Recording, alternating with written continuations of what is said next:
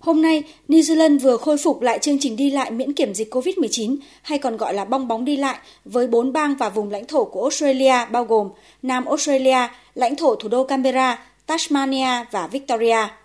Cũng trong ngày hôm nay, sau cuộc họp nội các, Thủ tướng New Zealand Jacinda Ardern thông báo từ cuối tuần này, New Zealand sẽ mở rộng thêm bong bóng đi lại với hai địa phương khác của Australia, bao gồm bang Tây Australia và lãnh thổ Bắc Australia.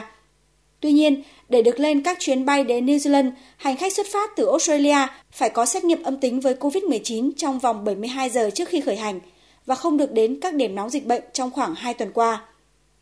Như vậy cho đến nay, New Zealand đã nối lại hành lang đi lại miễn kiểm dịch với 6 bang và vùng lãnh thổ của Australia, ngoại trừ hai bang gồm New South Wales và Queensland, do các địa phương này vẫn đang có các ca lây nhiễm trong cộng đồng.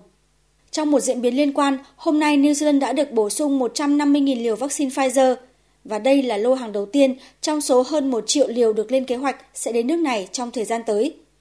Thủ tướng Ardern cho biết, lô vaccine vừa đến sẽ đủ để cung cấp cho người dân trong 4 tuần tới.